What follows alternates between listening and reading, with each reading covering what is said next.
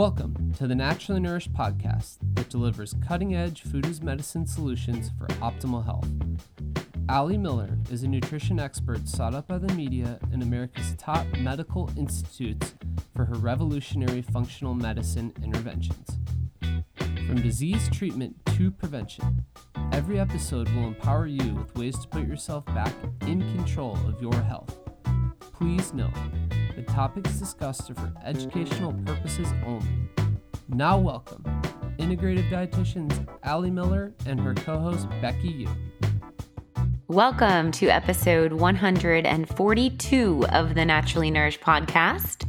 In today's episode, we are talking all about troubleshooting your keto, taking on some of the most frequently asked questions from our current round, which is round six of my virtual food as medicine 12 week real food keto program. So we'll be doing a lot of troubleshooting as we get into today's episode and functional medicine approaches to why you might be at a stall or dealing with an undesired side effect or haven't achieved that keto high yet, but we're also going to be covering Miss Stella's third birthday, which we just wrapped up yesterday. She turned three on June 8th, the little Gemini princess. so I want to share with you guys some of the adventure and um, activities, uh, as I always like to kind of do. Uh, you know, her birthday is a time to reflect upon my journey in parenting and um, also just let you guys know about some of our favorite spots in Austin and what we've been up to as a family. Yes, super, super fun. And I was able to, Byron and I were both able to participate in some of the weekend's activities. So excited to share from our perspective too. Uh, but yes, we keep promising you guys a an FAQ or Q&A type of episode and then running out of time. So we decided to just dedicate a full yes. episode to that. Um, and yes, we'll be having Ali reflect on some of your parenting approaches and Stella's well care. Um, and I know this is something so many of our listeners already kind of know about through Instagram. And we pretty much all know Stella through your Instagram stories. yes, this is true. so let's talk about the agenda. She had quite a birthday, like long weekend, really. Yeah, like like she should, like yes. like we like to do. Everyone and should. She hasn't learned from you yet, Becky, to have a birthday month. oh, month. it's a full month. Mine starts in a couple of days. So so maybe you can take her under her wing, and, under your wing, and and really rub off on her there. But yes, we had three days of crazy. Um, so my parents came in actually on Wednesday. Her actual birthday was on Saturday. And I took Friday off. I finished my book last week so the week Woo-hoo. prior yeah and and so i really wanted to kind of shift and focus inward and have some family time and reground so i took off from clinic on friday which was amazing and uh, we did a lot of fun stuff let's see so Thursday, we went to Snooze, which is one of my favorite spots. It's a Denver based kind of farm to table breakfast restaurant, and they have a couple locations in Arizona and they have a couple in Houston now, as well as Austin. And uh, so I got Stella a surprise gluten free chocolate chip pancake.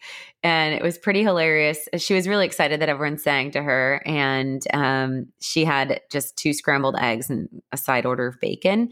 Uh, and that's like her standard breakfast out, maybe avocado and sometimes berries. I brought my own berries for her though today at that day. And um, all she did was pick out a single chocolate chip. she wouldn't take a bite of the pancake. I think she's just so not into like I think it's a rice flour base that they mm-hmm. use, uh, which I think makes a really fluffy, nice. Yeah, it's a great feel. texture. I know.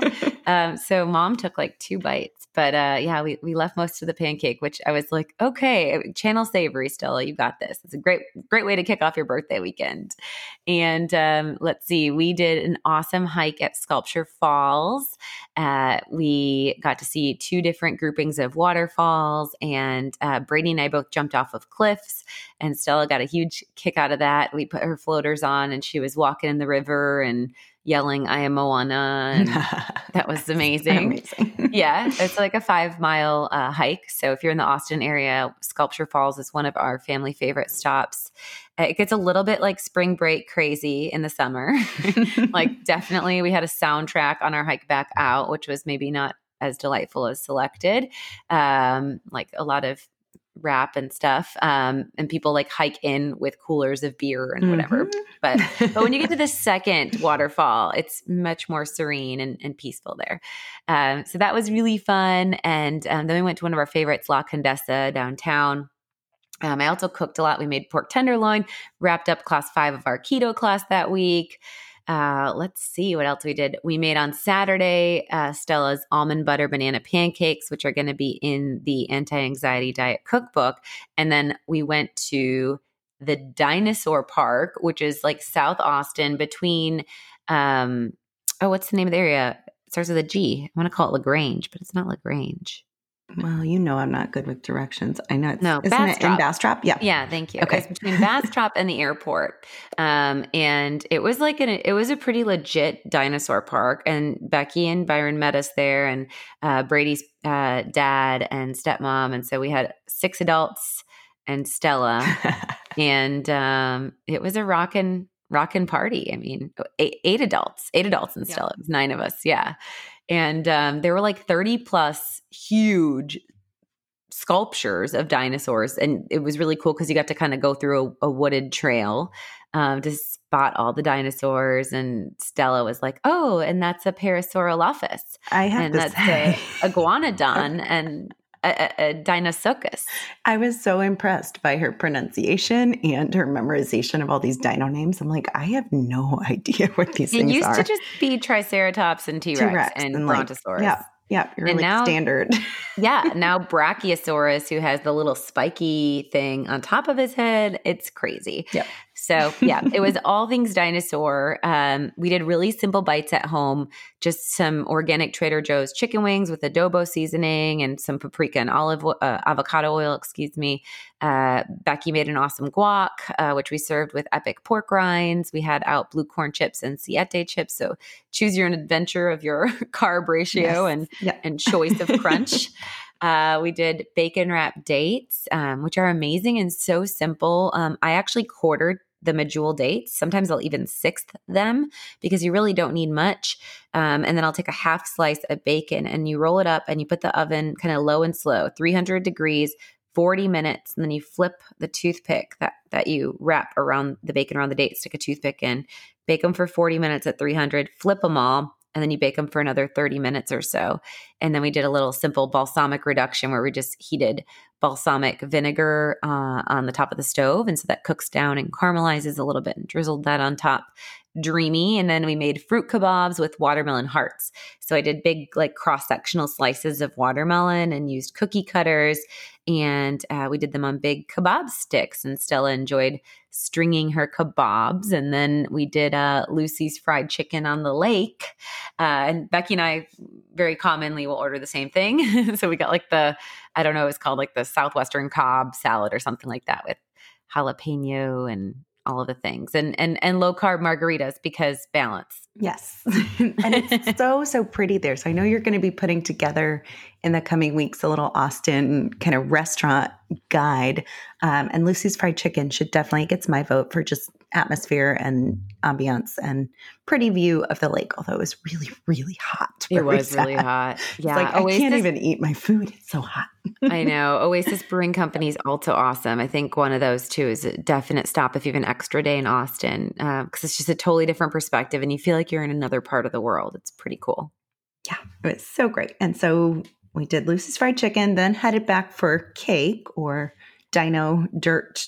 Is that called a trifle? Trifle? Trifle? I think so. A, dino dirt cake, we'll call it. dino dirt cake. Yeah, I'll be blogging it. Uh, and I think hopefully we have some decent photos. I think so. I'm sure Becky's going to want to re-photograph it eventually, You know, but Someday, but yeah, not in I- any rush. no, no. It was it was awesome though. It was um a layer in hindsight, the trifle bowl that we got was uh, the diameter was too large for what we had. So it would have been better to maybe do like small ball jar individuals or to do like a four to six inch. I think my trifle was like 10 or, or something like that.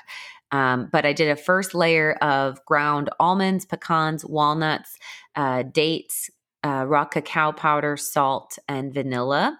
And then basically, I made that the day before and then like crumbled it up. So it was actually a take on my cocoa chia bliss balls that are in the Naturally Nourished cookbook. Uh, then I did an avocado chocolate mousse, also a take on a recipe in the Naturally Nourished cookbook. So I used three avocados. Uh, I think I used seven or six dates, cacao powder, vanilla extract, very similar ingredient profile, but totally different with the avocado instead of the ground nuts.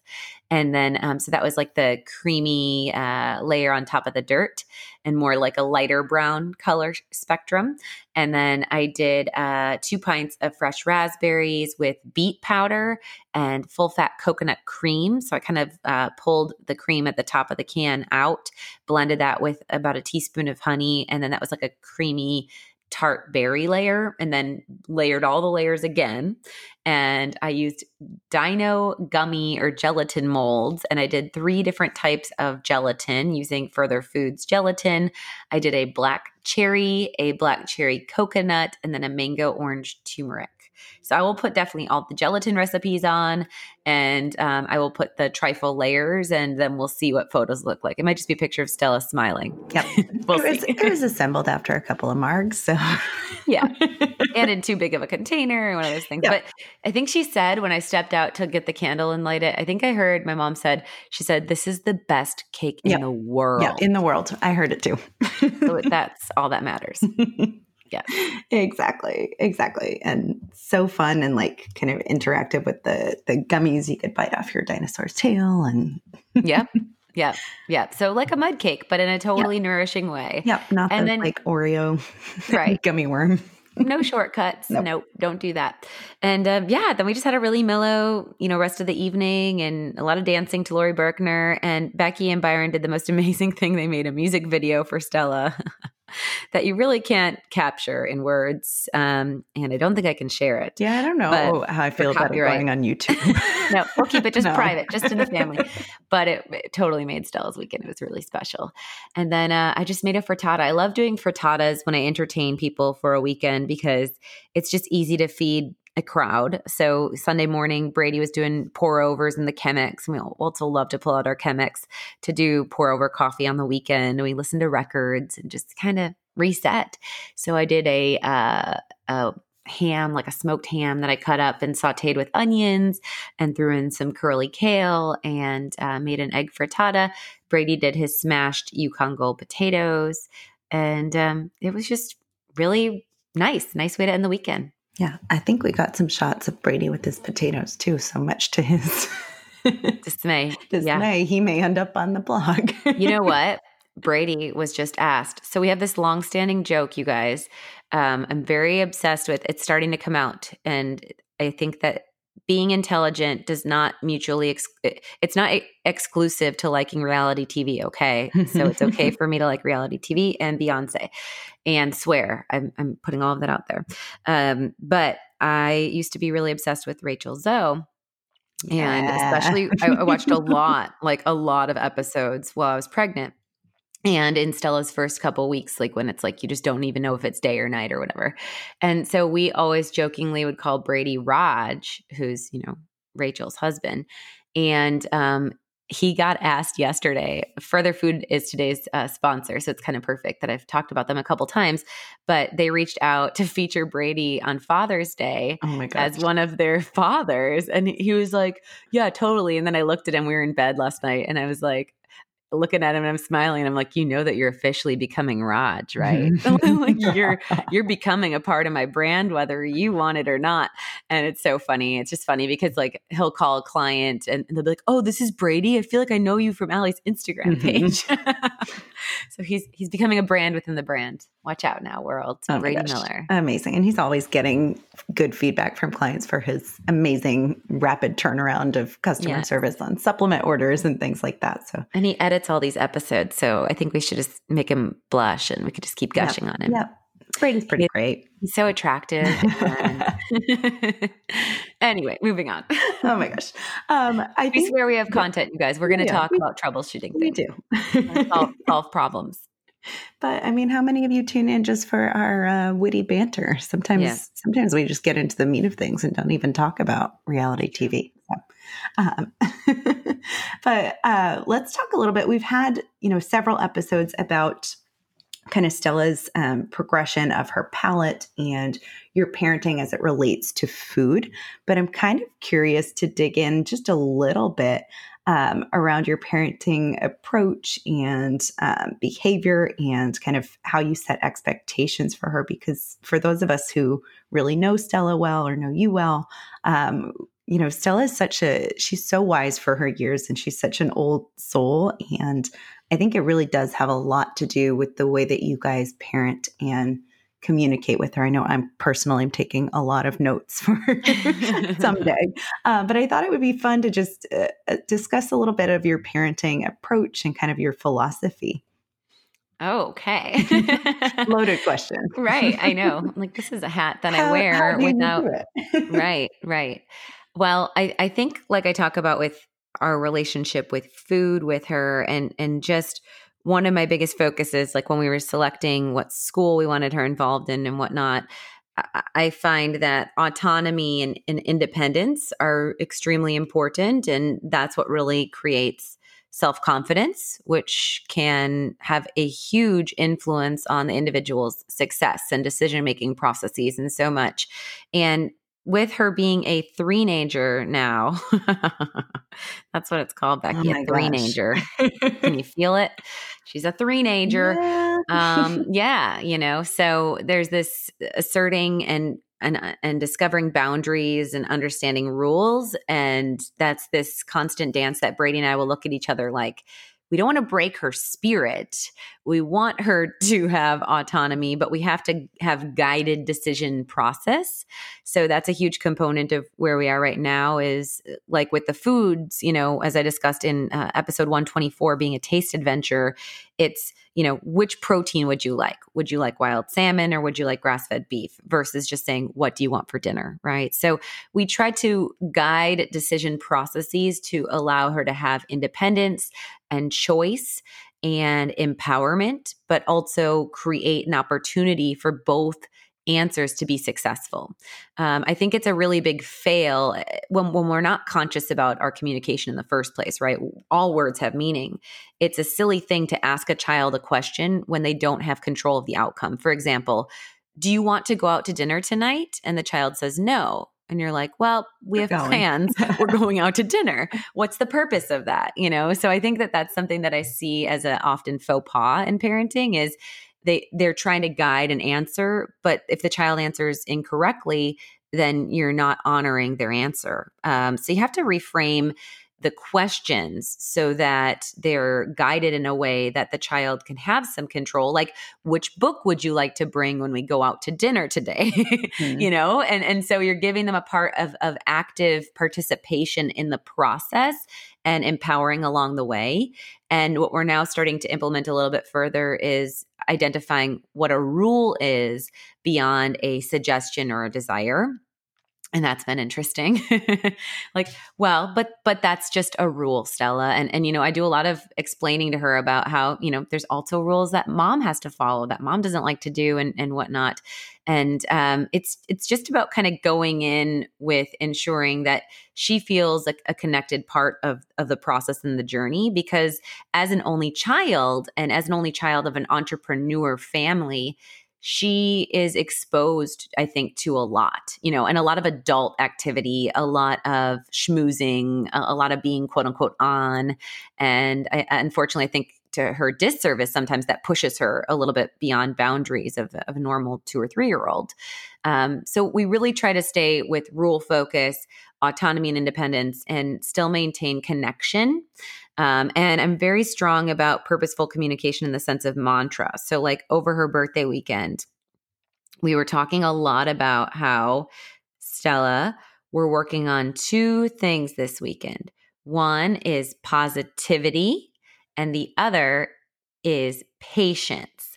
And with positivity and patience, and I'd pick up my index finger, my middle finger, that creates peacefulness.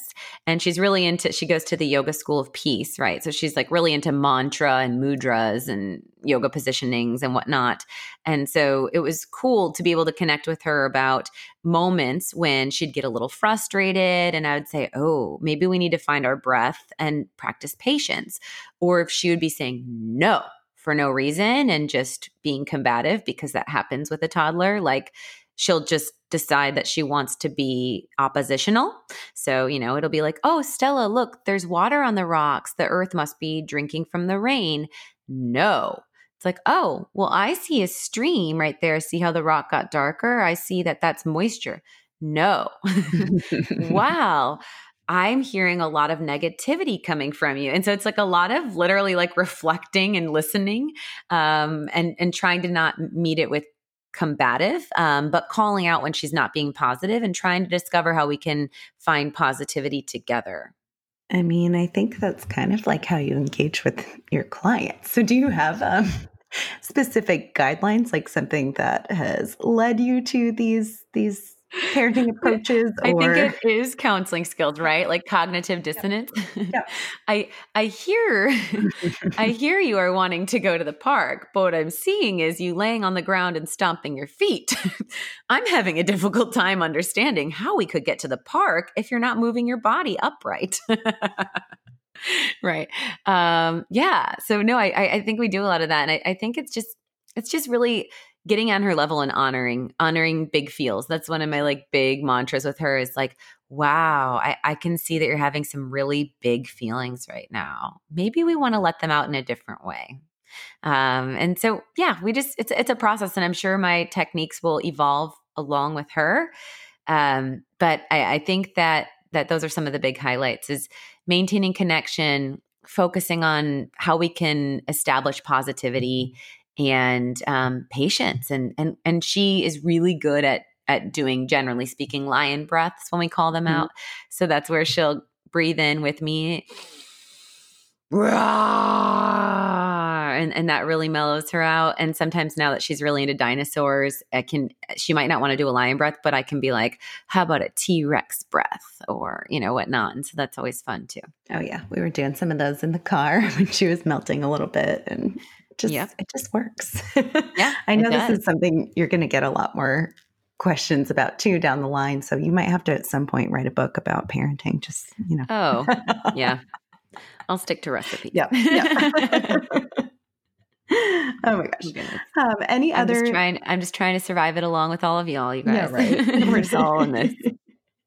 any other big highlights for you from her birthday weekend or other um, reflection now that she's three. I can't. We were kind of reflecting back on like where you were at three years ago, right now, oh which was gosh. not not yeah. a great place. no, no. I, I, mean, it's just it's just awesome. It's just she's she fills my cup. She's the best, and um, it, it's been so much fun to to really shift.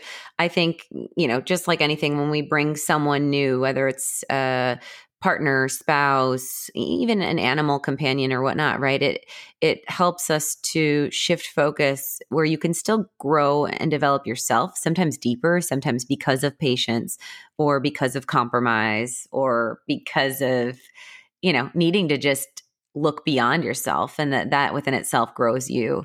And um it's been it's been a cool process. I love it. Happy it. to be here, Mama. Yeah, and yeah, it's been so much fun getting to be there. You know, along with the process. You know, from meeting her when she was a couple days old to watching you guys evolve as parents and watching Stella just like become this human of totally her own. Yeah. Personality. Yeah. So, I mean, I think one of the biggest things that that sets Brady and our parenting philosophy away from others is just that we speak to her on a really high level, and we have pretty high expectations of her and we kind of have a no BS approach of like, you know, if she wants to have a melt, wow, I can see you're having really big feelings. This is not an appropriate place to do that. So I'm going to walk your body away from people that are eating dinner. And we're going to talk about why this is not a good use of our energy, you know, and then we just yep. whoop, yep. redirect. She so. gets it. Oh my gosh. Yeah. So, so fun. And can't wait to see all the things to come and, you know, take her on her first shopping spree at Nordstrom when she's a teenager. So, oh gosh. Birthday month. Yeah. yeah. all right. So, um, let's move on and move into um, troubleshooting mode and talk some frequently asked questions from submissions on this round of our keto program. So, we're just wrapping up week six will be got we're off this week. One more class to go. Class so we're week eleven. We're week eleven. Um, we're so next week six. will be yeah. yes, yes. Next week will be class six, which will be week twelve. And uh, we started this time around doing something kind of fun. So we engage primarily with active members through our private Facebook group, and um, that's a really great way also for prior participants to contribute, you know, address and share recipes, address swap out ingredients, suggestions, troubleshoot symptoms, help with their own personal success, as well as sharing barriers to success. And uh, Becky and I moderate that. And, and Becky's really been rock star with this group because my book deadline has deterred me from being very active this go around, but it is just Becky and myself. So it's direct from the horse's mouth. You're not getting any dilution as far as who's engaging with you in our program. And um, to help even further, uh, give an opportunity for more engagement, what we've been doing is at the end of or the week, the off week, providing a uh, Google form where you can submit questions, and then I'll either answer them live in the class, which is uploaded within like three hours of teaching it, so you can watch the class delayed. And um, then I've been doing them otherwise as like a Facebook Live and then posting that to the class. Or today we've gathered some of the more circulating frequent questions and issues and we're going to just knock out as many as we can in the next 40 minutes. So get ready. I'm sure at least four or five will relate to you because i think i'm going to try to hit like 15 questions. And um what? Ambitious, ambitious but we'll yeah. see. We'll see what we can do yes. And um yeah we'll see how long-winded i can um you know not be. But um i just wanted to kind of cover some of the big questions becky that we get first not not logistics on keto but questions about our program. So it does run the length of 12 weeks you get access to the materials for uh, 15 weeks. So there's a three week kind of give um, for you to continue to watch and rewatch classes. All of the classes you can rewatch as many times as you want within that 15 week window all of the materials uh, are provided to you everything's provided to you on my website. So you get access to a portal basically like a virtual classroom when you log in. And on one column is all of the handout materials that are released each week when we get to that that week's content. And then on the right would be the video links that you watch that are uh, imposed in this virtual classroom video screen that you can expand to full screen if you desire. And all classes are about 75 minutes at least in length, if not 90. I think we need to update that too 75 to 90 minute classes. and call. it's yes. never going to be 60 ever. No, why even not. try? No. um, and uh, a lot of people ask, you know, if you have to be present at the time of the actual live class.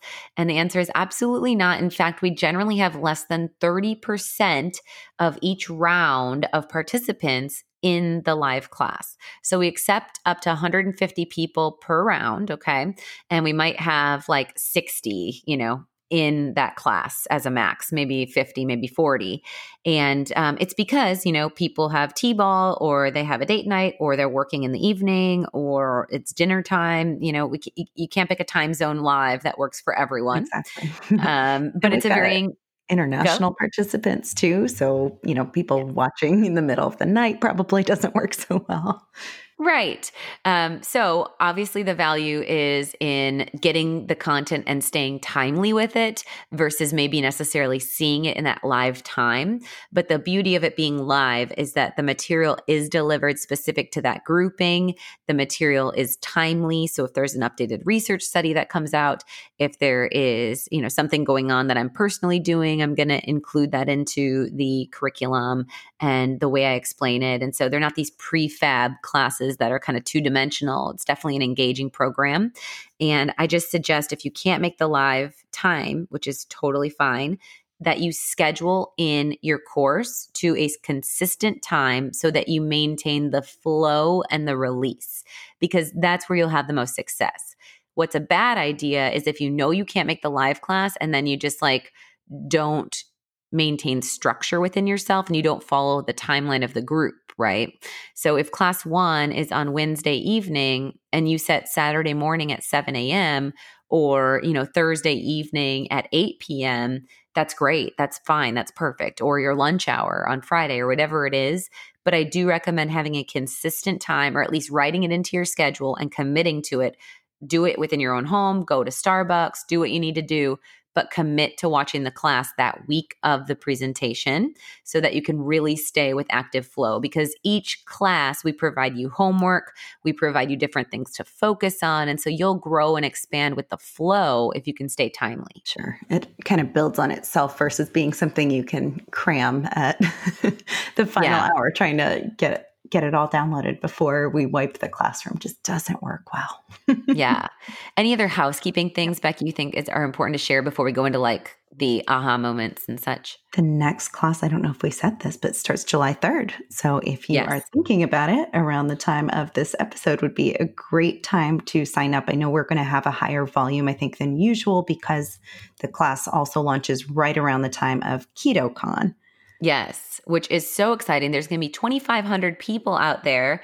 And if y'all are coming, definitely be sure to stop by and say hi. I think I'm going to try to set up some form of a meetup, like maybe just the picnic trailer and just like let you guys know an hour and a half block that I'll be there and I'll come bring a stack of books. And a lot of people have been reaching out that they want to do some form of a meetup. It's just difficult to set up a time that's not disrespectful to some of my friends that are speaking and you know in theory to pull people off site and all of that. So i'm trying to figure out logistics and becky and i haven't even discussed uh, loud i mean i'm just saying this now live in the moment um, but I'll, I'll, keep you guys posted definitely. I'll be putting something on instagram and i'll definitely be posting the monday of ketocon for all of you guys coming into austin all of my favorite restaurants as a blog. So yes. that'll be exciting yep. too Yep. Maybe over a lunch hour or something, a break of some sort, we can do a yeah, little. Yeah. And I'll be on a, a medical panel Friday yeah. evening. And then I'm uh, doing my main lecture on Sunday before the lunch break. Well, that sounds like a pretty good time then. we'll yeah. see. We'll let you guys know for sure. And, and stay tuned to Instagram and um, also to our newsletter where we always recap everything that's gone on the prior week, give you links to active programs, ticket sales, all the things. So if you're not signed up for our newsletter yet, I'll include a link in today's show notes. And that's just a really good way to get a recap on anything that we're up to, any new recipes that have come out that week, whatever you know supplement we're um, promoting or talking about that week as well as updates from the podcast yes so, before we go into troubleshooting issues, let's talk about some of the biggest light bulb yeah. moments or aha wins that we've received from participants. So, I'll kind of read off a couple and then you go, sure. Becky, and then we'll rock and roll. So, one of the first ones that popped up uh, in our uh, form was Prescription meds can sometimes drive other deficiencies, creating a snowball effect of needing other pharmaceuticals. This is absolutely true. And a great point in how my food as medicine keto program goes far beyond carbs, right, as a discussion. So it really layers in functional medicine. And so as you're learning about how to maintain metabolic flexibility and get yourself into a state of nutritional ketosis, we're also talking about things like the role of statin drugs on your production of hormones. We're talking about influence of blood pressure medications on your electrolyte stability, influence on varied forms of drugs and how those can drive deficiencies and how you can use food as medicine to support the driving cause of being on that drug in the first place and also preventing the side effects that you may be set up for when using that medication. All right. So the next one is learning how to balance my macros through meal planning, as well as identifying areas of stress and how they affect my mental and physical health. So going well beyond macros. And I think the topic of stress was a big light bulb for a lot of participants that was delivered in our class three. And it's kind of that perfect time where it's like, okay, if keto's not working, we need to go deeper. And usually the the big, like you say, Achilles heel for a lot of people is stress. Yep. And so, I mean, we have multiple comments discussing stress as it relates to weight gain slash loss. I mean, we go way in down the rabbit hole beyond cortisol. I speak on adiponectin, I speak on lep- leptin, all different hormone influences and the feedback from stress, the role of your adrenaline as a neurotransmitter, and dopamine. Um, another person said, Lesson three last week when Ali explained the HPA axis and how it all works. It was the missing piece of the puzzle for me. Um, another person said, understanding the idea of process, meaning that there's no overnight fix and that my body actually has to adapt to keto. And that's a big take home we're constantly stating is, you know, it's not a one plus two equals three calculation. I provide a very detailed entry point as far as a protocol with varied phases, varied tracks. So there's a um, steady and sustain, heal, maintain, and gain, and then a weight loss fast track. And I give you guidelines of how you fit into each track based on what other environmental factors you have going on so that you're not burning the midnight oil, running that hamster wheel, and only releasing more stress hormone and combating the weight loss process, right? So we really process through where your body needs to be at this time and how to listen to the feedback of your body and be flexible and uh, be empowered with the tools of how to adjust based on the shifts that occur within your body. Sure. So each tier has different macro um, guidelines to start with. Each tier has different guidelines as it relates to fasting, whether or not it may be appropriate and how much carb restriction is appropriate. And then, you know, we also include a lot of supplement recommendation. And that's what this one person said managing my stress with supplements finally got into ketosis after trying for years. I think that's a big aha for a lot of people. Yeah. Start taking, especially Calm and Clear is a big one that I see that with, where they're not producing ketones. They're not producing ketones because they're constantly surging cortisol and they start the Calm and Clear. And all of a sudden, that blood meter starts picking up some ketones. It's very yeah. interesting. Yes. Cortisol is a yep. glucocorticoid. It, it, makes glucose in your body. So uh, that's a big aha moment, I think, and uh, allowing that empowerment of we do a lot of assessments and quizzes. So we have a Candida quiz, we have a uh, stressed and wired, stressed and tired quiz to help people understand if they're in overdrive of their HPA axis of stress or in adrenal burnout mode. And then we guide them based on supplement regimen, based on their scoring there as well. And we empower with a lot of introspective assessment beyond, like looking at the probiotic challenge. We talk about carb cycling and carb reintroduction at class five.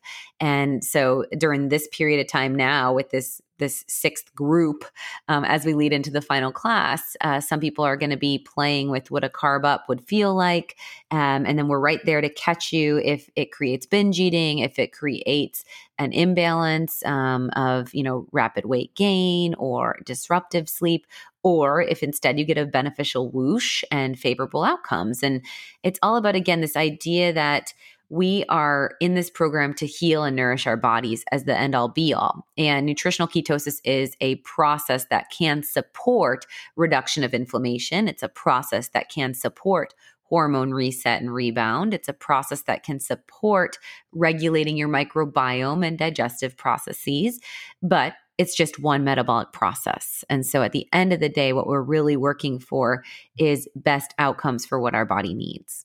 Yes. Okay, awesome. So, so much good feedback that we've gotten already. Let's um, jump right in and we'll just start kind of ripping into Q&A. Uh, okay. I'll start with this one. Do menopausal women have any special considerations in keto? And is strict keto appropriate for menopause or are carb ups still needed? Okay, love it. So, menopausal women, as far as considerations in keto, uh, you know, it's going to depend specifically to the individual. So I think of, of course, fluctuations in estrogen, uh, progesterone, and testosterone when we're going through hormone change, and most markedly, generally going to be estrogen and progesterone. Now, in an individual that is new to nutritional ketosis and already in menopause, that's going to be a different place than someone who is in keto and transitioning into perimenopause, right? Because there's either an established hormone change or transitional hormone period. Uh, in someone that is already in a menopausal state, the big thing we want to watch for is the fact that our adipocytes or our fat cells are estrogenic tissue themselves. So our body fat does have estrogenic influence in the body. And when we lose fat as fuel, we do release estrogen in our body, and we can actually see estrogen dominance. We also release toxins that were stored in our body fat. And a lot of these can be what are called endocrine disruptors, which can interfere with the way that our body regulates hormone. And that hormone could be sexual hormone like estrogen, testosterone, progesterone. It could be hormone like insulin, driving insulin resistance and blood sugar irregularities, or it could be hormone like cortisol um, or even thyroid hormone and interfering with our thyroid function. So, we talk about this a lot actually in an episode of the podcast where we talk about why you need keto with detox. I think it's like 87. Ooh, it's something in the 80s. Becky will link it in the show right. notes. I'll link it. um, it would be creepy if I knew that, but I think I might. Um, but anyway, it's why you need detox with keto. And it goes through really the details of, you know, when you're burning fat as fuel, the release of hormone and toxins can interfere with your body's results. So, you know, if you're dealing with a new in, a new uh, symptom of like all, you were hot flash free and all of a sudden you're having a lot of hot flashes, you know, we may want to bring in ultimate detox on a daily basis to support that regulation of that hormone in the body um, and help the body to remove the circulating um, hormone and, and, toxins from our cells. Uh, we also would want to consider in a menopausal woman um, definitely checking in on their DHEA levels because this is a hormone that declines with age. Um, and DHEA generally we think of as a stress responding compound that is made by the adrenals and um, can metabolize into estrogen and testosterone. And uh, it works like a stem cell for the brain. So, really favorable for cognitive function, memory, focus. And DHEA is required as a building block to make nutritional ketones. So if a woman is really low hormone across the board, DHEA, we talk about this with Dr. Anna Cabeca in um, the women's hormones and uh, hormone transition episode, where that's a really safe, healthy option to kind of give that building block and also support ketone uh, progress. So those would be two things that I would definitely look into detox and DHEA. And then if the individual is not um, looking for food freedom in the sense that they're satisfied with their keto selection. They still have more body fat to lose. They would not need to do carb ups or carb cycling. Um, really, that's for women that are cyclical in age and hormones, and it's to support their um, transition uh, post ovulation uh, to tell the body with that leptin surge that it is safe um, and that helps with progesterone level regulation and so that often will maintain a full length cycle for a woman that is of uh, menstrual age, that is of a low body fat. That's the people that really need to focus on carb ups. Awesome. Okay. So we'll try to go. That was two. We got that. was two. We'll try to go a little shorter on some of these other answers, but um, I like this one too. So um, I've been reading the anti anxiety diet book and take the Calm and Clear supplements, but I still struggle with periodic anxiety around certain events such as dental and doctor visits. My blood pressure will be very elevated. Are there certain supplements or steps I can take to help with this white coat hypertension or just help me stay calm? Two for sure. Yes. So GABA Calm would be the go to as far as the acute times of stress. GABA Calm is awesome because it's chewable. So, in about 10 minutes from chewing, should have a physiological influence to reduce that sympathetic fight or flight surge in the body and help us to get more parasympathetic, more digest, rest, metabolize, reproduce, mellow. Um, GABA can directly lower your blood pressure. So there you go, right there. Um, I haven't seen it cause too low of blood pressure in individuals that run on the lower end, especially those with like adrenal fatigue. So I'm not concerned with that, but it can help with that like white coat anxiety driven hypertension. And then the other thing I would suggest as a lifestyle influence is my 478 breath. You can just Google 478 breath Ali Miller and learn all about it there because I'm in rapid fire mode, Beth. and I'll link to anything that Ali mentions in terms of helpful supplements and um, blogs and other content we have out there. All right, uh, here's another good one that I feel like I get asked more and more as we're coming out, you know, seeing like more and more women's hormone balancing formulas on the market and things like that. So, is chasteberry good for amenorrhea? Do you have a supplement to help with that? How does keto itself help with amenorrhea? Oh, great question. So, chasteberry, I'm not a fan of unless you know that your prolactin levels are elevated. Uh, for many people, prolactin levels are going to be low or normal. Sometimes with PCOS, especially a very stressed individual, prolactin levels will be elevated. So that's the only time Vitex or Chasteberry should be used. So do not take that without getting a level of prolactin established because that can throw off your hormones and work against your body instead of for it. So I don't have chasteberry in my line because I see it having a dynamic influence on hormones that can be unfavorable. And I want to make sure that all of my supplements in my line are of like a first do no harm approach, which is also why I talk about DHEA a lot but I won't have DHEA in any of my formulas because there's some studies that show like history with breast cancer. Um, and then also people can take too much DHEA and get hirsutism, like, you know, facial hair growth and such. So anytime something can be kind of maxed or throwing the body off, it's probably not something I'm going to bring in my supplement line what I bring in and what I would go to if you're dealing with amenorrhea would be the relax and regulate as the first line of defense. And the reason for that is not only does it have magnesium bisglycinate, which is going to help to drive that parasympathetic rest, digest, reproduce, right? Telling the body that neuromuscular relaxation, that the body is safe. Um, that's going to be giving good parasympathetic signals to support ovarian hormone production and the pituitary in the brain will be able to focus on your FSH and your LH and your oxytocin and prolactin and all those hormone regulators instead of shunting all of its energy towards cortisol production in the adrenals. So, relax and regulate is key there. And then the other ingredient in there, myo-inositol, and inositol has been shown time and time again to support ovarian hormone production. So, generally speaking, it's called hypothalamic amenorrhea. And that basically means that the hypothalamus, the H of our HPA stress axis, is driving down reproductive hormone and not stimulating that part of the pituitary and everything in the HPA axis is driving towards adrenal survival, not supporting reproductivity. Um, so we need to get the body to feel safe. Um, inositol is going to help the body to drive ovarian hormone production, the magglycinate to be in a, a, a relaxed, mellow state, release the tension, metabolize excess cortisol. And then I would also bring in, because if this individual is under stress, the calm and clear for sure to help to regulate that axis as well.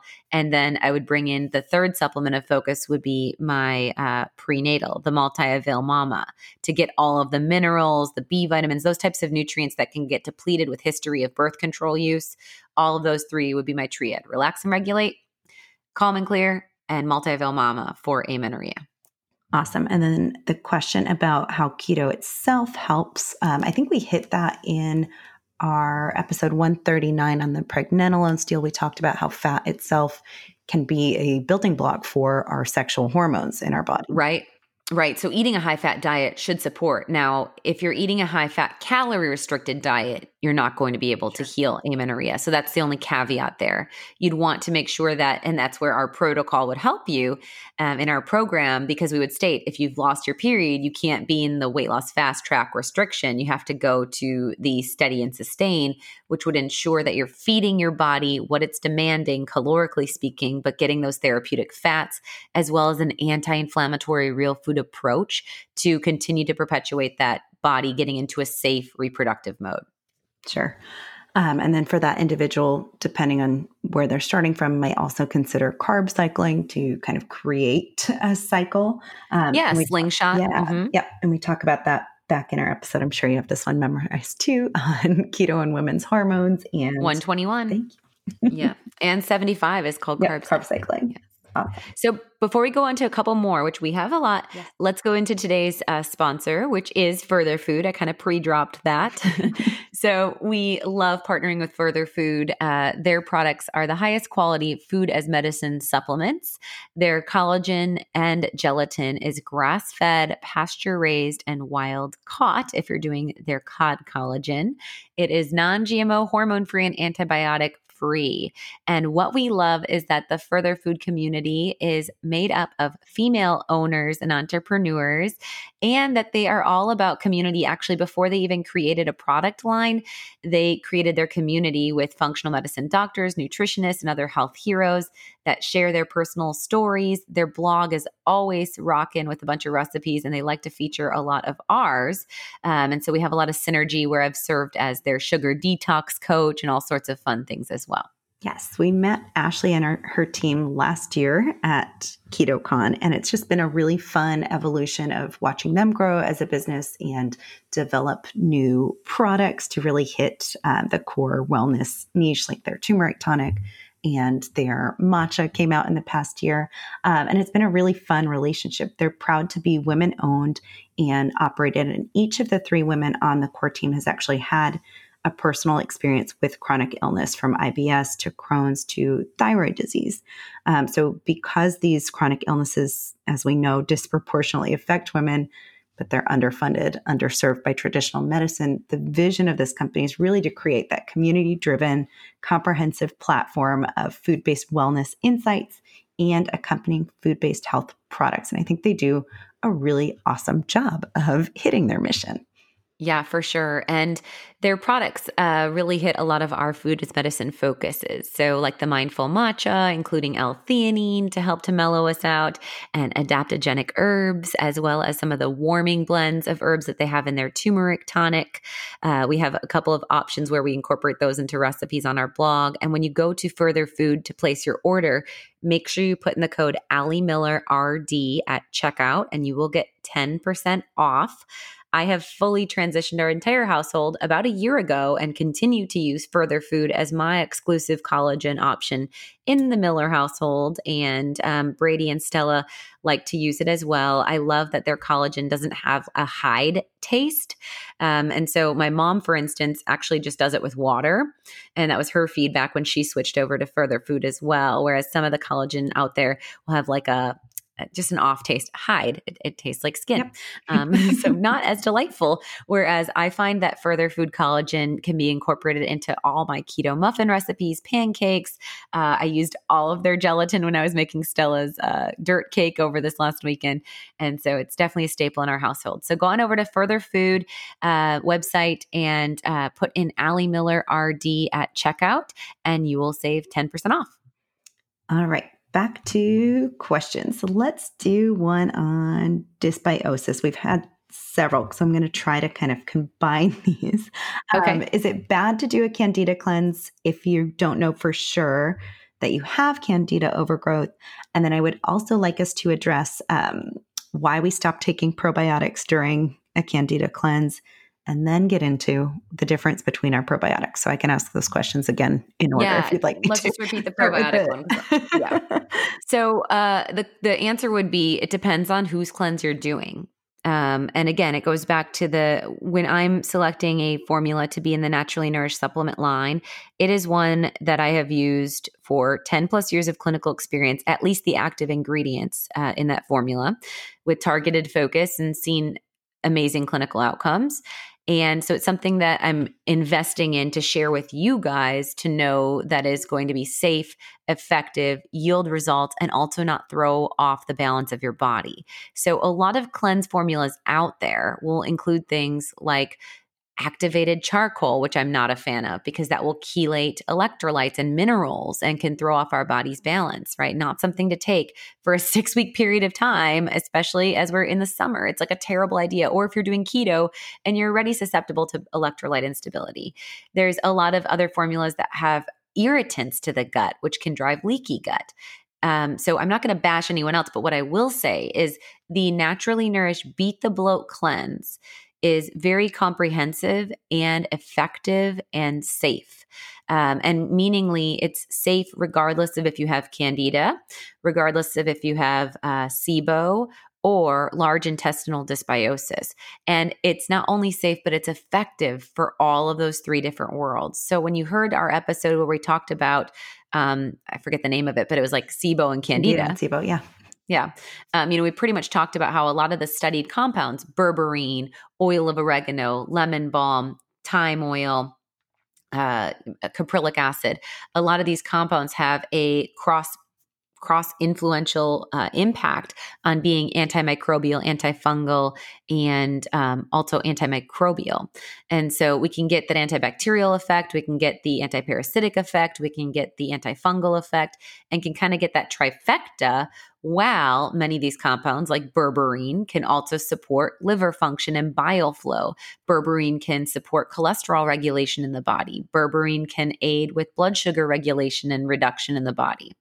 Um, oregano can help with antioxidant capacity and lowering free radical outcomes. Oregano can help as an expectorant and support upper respiratory function. So, the compounds in my formula, if you do the Beat the Bloat cleanse with the ebook and the bundle, which I would suggest, it's just the most comprehensive, is going to be safe whether you just want to reset your gut biome, whether you want to attack candida, dysbiosis, or SIBO.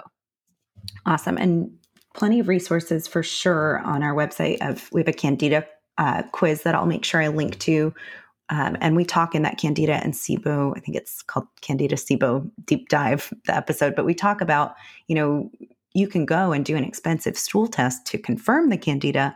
Or if you're dealing with all these symptoms, again, the Candida cleanse is a good, safe, effective way. Even if it turns out to be a bacteria versus Candida, there's a lot of overlap there.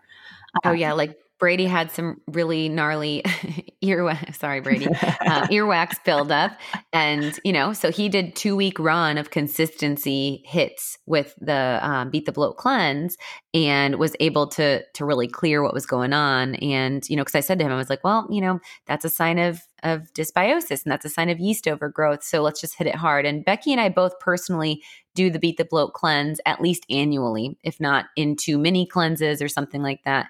And then I will pulse the formulas if I feel susceptible. Like, let's say I went to Napa and I had bubbles every day, and, you know, I maybe did four days out of keto, um, stayed gluten free, stayed farm to table, but just wanted to be more of a foodie experience and not count my carbs. Um, you know, during that time, I would be actively taking berberine and detox packs for sure. um, but I'd be actively pulsing the, the berberine boost. And then I would also travel with the candy activator in case I felt like things were even getting a little bit more yeast out of hand. Awesome. Okay, so let's talk about the probiotic questions now. So, why do we stop probiotics during the cleanse? And then let's talk about our three different probiotics, or actually four different probiotics in the Naturally Nourished line. Yeah. So, we stop probiotics in the beginning of the cleanse because it's the focus of really kind of like plowing the gut. So it's to me, honestly, just a little bit of a waste of money and it can interfere in some sense with the outcomes. So probacteria do have competitive inhibition. And the goal is that you can post cleanse consume um, probacteria foods, probiotic rich foods, and use a quality probiotic supplement to naturally have then a good host defense against pathogens in the food system or future bacteria overgrowth or candida flares and so forth. So, probiotics can defend against overgrowth of bacteria. But in the beginning, the first three weeks of the six week cleanse, we really want to just focus on kind of sterility and plowing or cleansing. Then at week four, I do allow people to bring in a dietary serving of probiotics a day or my Restore Baseline Probiotic. And that's in my Candida ebook as the guideline. Now, I will say in clinic, sometimes I will instead bring in the rebuild spectrum at that time, especially in individuals that have been susceptible with long histories of yeast and uh, candida overgrowth. So, individuals that have been on like prescription nystatin, prescription um, diflucan, fluconazole, and any other antifungal, and have had prior treatments for yeast overgrowth, I may bring in the Rebuild Spectrum probiotic halfway through their cleanse. And the reason for that is that it has Saccharomyces boulardii. And this particular form of probiotic is an antifungal and um, also has been shown to be able to combat other pathogens in the body. So, this is one that can kind of start to seed as it also layers a little bit more of that competitive inhibition. And that's one of the biggest difference about that probiotic. The Rebuild Spectrum probiotic is a broader spectrum, so it has many strains in it. And one of the featured strains is that Saccharomyces boulardii, whereas the baseline restore probiotic is just a 50 50 blend of lacto and bifidobacteria at 15 billion colony forming units. And then the targeted strength probiotic is equivalent to four of the restore baseline. So it's just 60 billion of that 50 50. The baseline probiotic, the restore baseline probiotic, um, and the targeted strength probiotic are the same formulation, just different potency. And those are generally my go to probiotic for individuals overall because they help with our neurotransmitter balance. The lacto and bifido are the two most well researched strains to support good balanced neurotransmitters and production in that enteric nervous system of the gut. So that's why I lead with those types of blends as kind of your again baseline with the name and the formula, right? And then the the rebuild spectrum, which is green colored capsule, is the one that has that Saccharomyces boulardii, um, has a more broad spectrum of varied strains to support immunological health. So rebuild spectrum would be the one you would use after being on an antibiotic. You could use it if you've had a history of yeast if you have low gut diversity um, and or autoimmune history. So i personally take one targeted strength probiotic and one rebuild spectrum every single night because i am prone to candida. I find i, I really feel that it led a lot of my endometriosis and drama um, and infertility. And when i went through that cleanse along with mrt and focused on hormone reset my body that that was really a big game change. And um, so I forever will be on that rebuild spectrum because it helps my body to regulate yeast and makes me less susceptible to another overgrowth in the body. And then the fourth probiotic I was referring to is the yeah, GI, GI cleanup. cleanup. That you go on that. so that one's included within um, our second phase of the Candida cleanse, which is the gut rebuild as well. Actually, it's in the first and second phase. Yes, um, right, it's included both. within the first phase. So when we say to stop all probiotics, that's kind of the only one that we allow for in those first couple of weeks.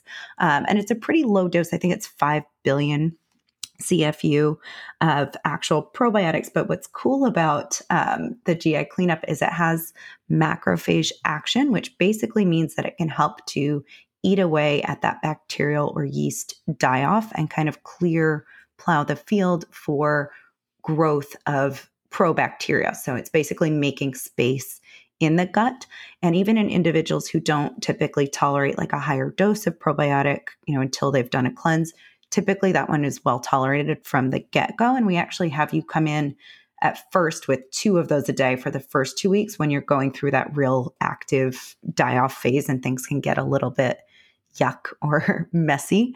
Um, and then we have you go down to one of those just at nighttime for the remainder of the cleanse and the whole second phase, or at least until you run out of that GI cleanup. So you'll be taking one to two bottles of that during an active cleanse and rebuild mode. Yes, and then the only other thing I would mention about the right, so the the GI cleanup has that really special patented blend that can actually work as a phage, uh, a bacteriophage, which can basically eat away at the uh, other bacteria to create space for the probiotic. And then, right, it is 5 billion CFU and it has a blend of bifido and lactose strains as well as streptococcus and then um, and the lactobacillus acidophilus so a good blend that you'd get from varied forms of foods and then the rebuild spectrum the last thing i want to mention on that that's kind of the unique one that's green colored capsule that has the Saccharomyces boulardii. Um, that one also has the Lactobacillus plantarum strain, and that's a unique strain that's been shown. I mean, it has Streptococcus, therm- Thermophilus, and um, other lactobacillus and bifido strains. But the lactobacillus plantarum has been shown specifically to help with uh, leaky gut um, and gut integrity. So, helping alongside with something like the GI lining support, that would be someone that would go for the rebuild spectrum at that time.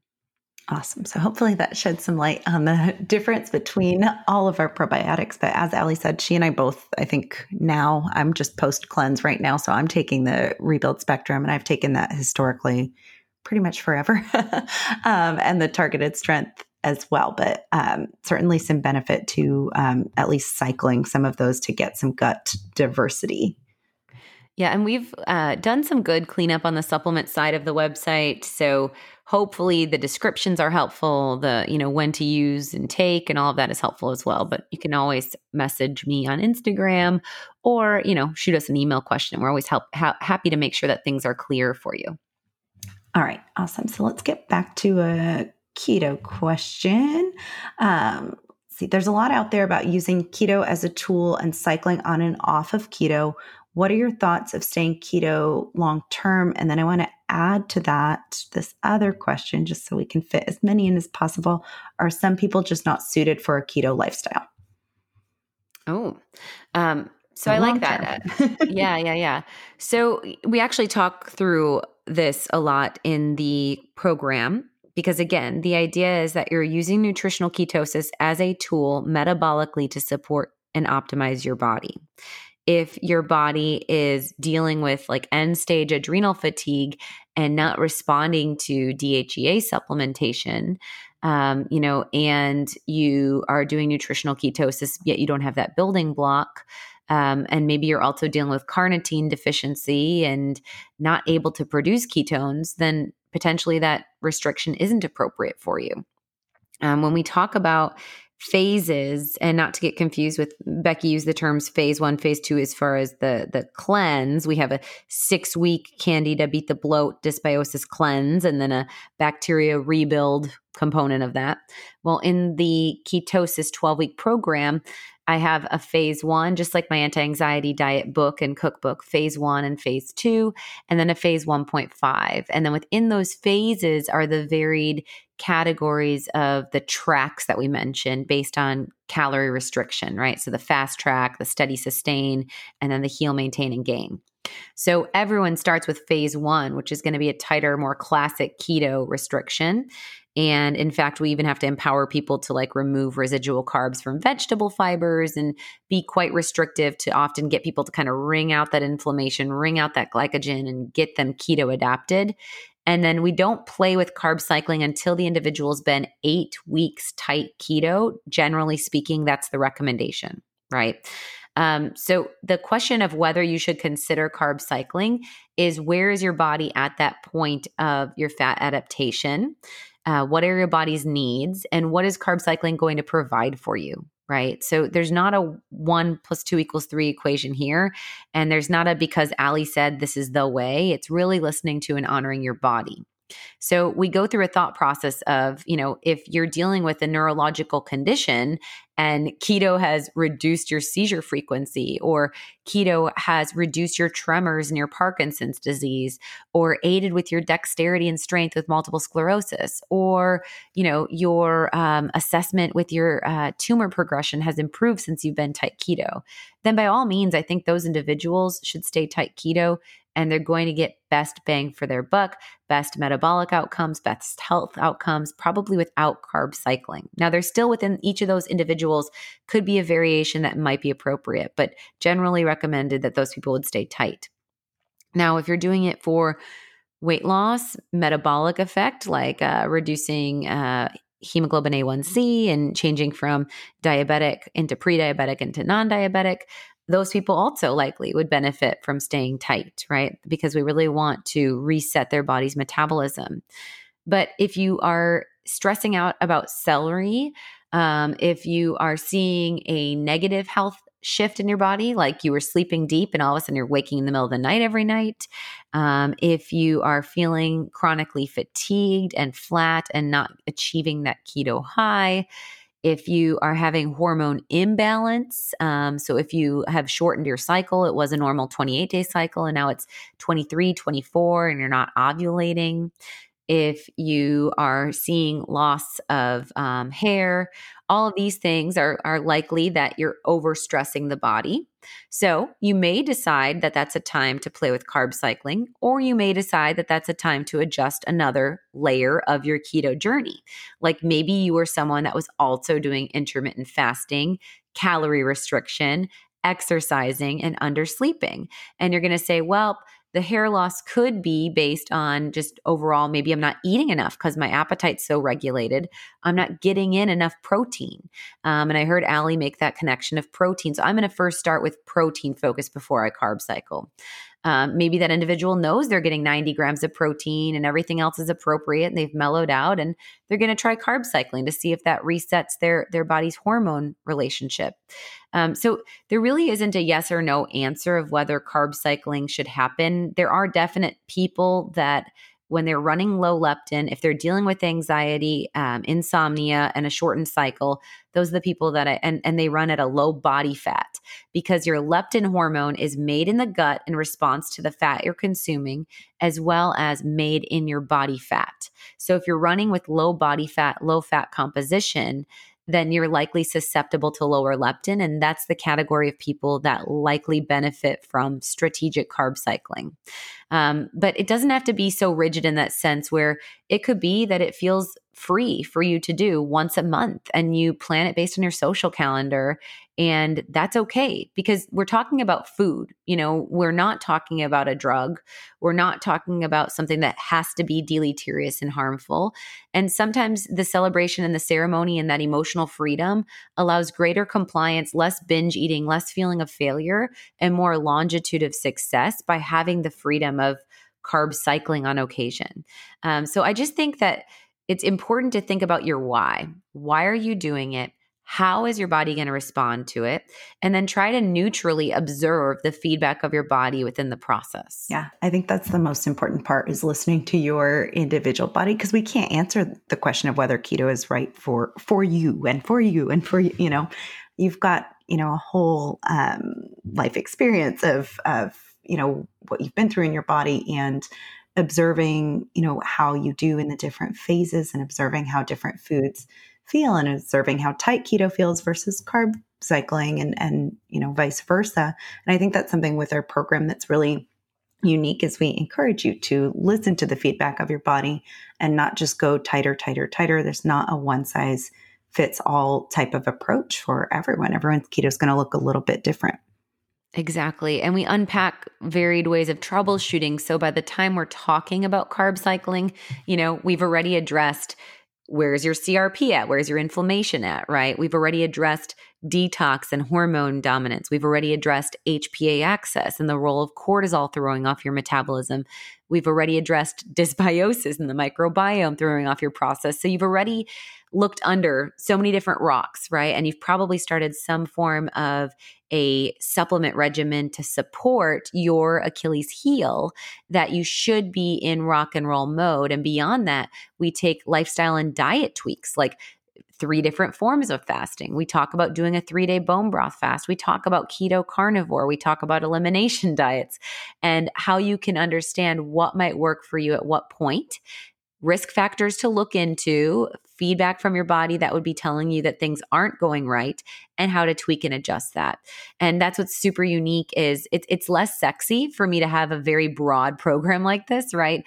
I will never be someone that's going to be branded as a one-stop shop, but that's because we're all unique beings. And I think that that would be a little bit ignorant of me and as a functional practitioner, I know that we are all complex. And I know that what works for you in the summer of 2019 might be different than what's going to work for you in the summer of 2020 and in the spring and in the winter based on so many different variables. And my biggest win for my participants in this program is, like you said, Becky, to connect and listen to the feedback of their body and to be empowered with what to do once they've listened. Yeah yeah, I think that's a, a really good place for us to leave off for today, unless you want one more. no, I think we save the rest for okay. later. We've gone over our hour mark. We'll do. And, yeah. and you kind of hit my last question, which was what to do if we're not seeing weight loss. I think a lot of what you just said, you know, resonates and, and um, checking into CRP, looking at detox. So do the program if you're not seeing weight loss. yes. So hopefully we'll see you in there. Um, and uh, thank you all for tuning in and letting me get all nostalgic, uh, mushy mama in the beginning. And um, I'm so grateful for all of you guys to be a part of the community. I hope that my approach to metabolic flexibility and using keto as a tool versus an end all be all Bible um, is freeing for you. And you see that as a positive way to, again, empower your body with food as medicine. Food should be something that is used to empower you not to have power over you, not to create shame, not to create guilt, to create joy, pleasure, and freedom, and to experience your body pain free, to experience your body feeling light and and feeling grounded and really experiencing that vessel of your soul to let your your inner self shine. So thanks for tuning in. We will catch you next week. As always, if you're loving what we're doing, please go over to Instagram and um, tag Ali Miller RD when you're listening to the episode. Share on your page. Um, sharing is caring. Share your favorite blog recipe, all the things that you're doing, and um, hope to see you in the next program. You can sign up today. Spots will sign uh, will fill up. So go on over to alimillerrd.com backslash ketosis hyphen class, and we will see you July 3rd. Thank you for listening to the Naturally Nourished podcast. Visit our blog at alimillerrd.com for recipes, wellness tips, and food as medicine meal plans. Connect with Ali and Becky at Ali Miller RD on Instagram, Twitter, and Facebook. Until next time, stay nourished and be well.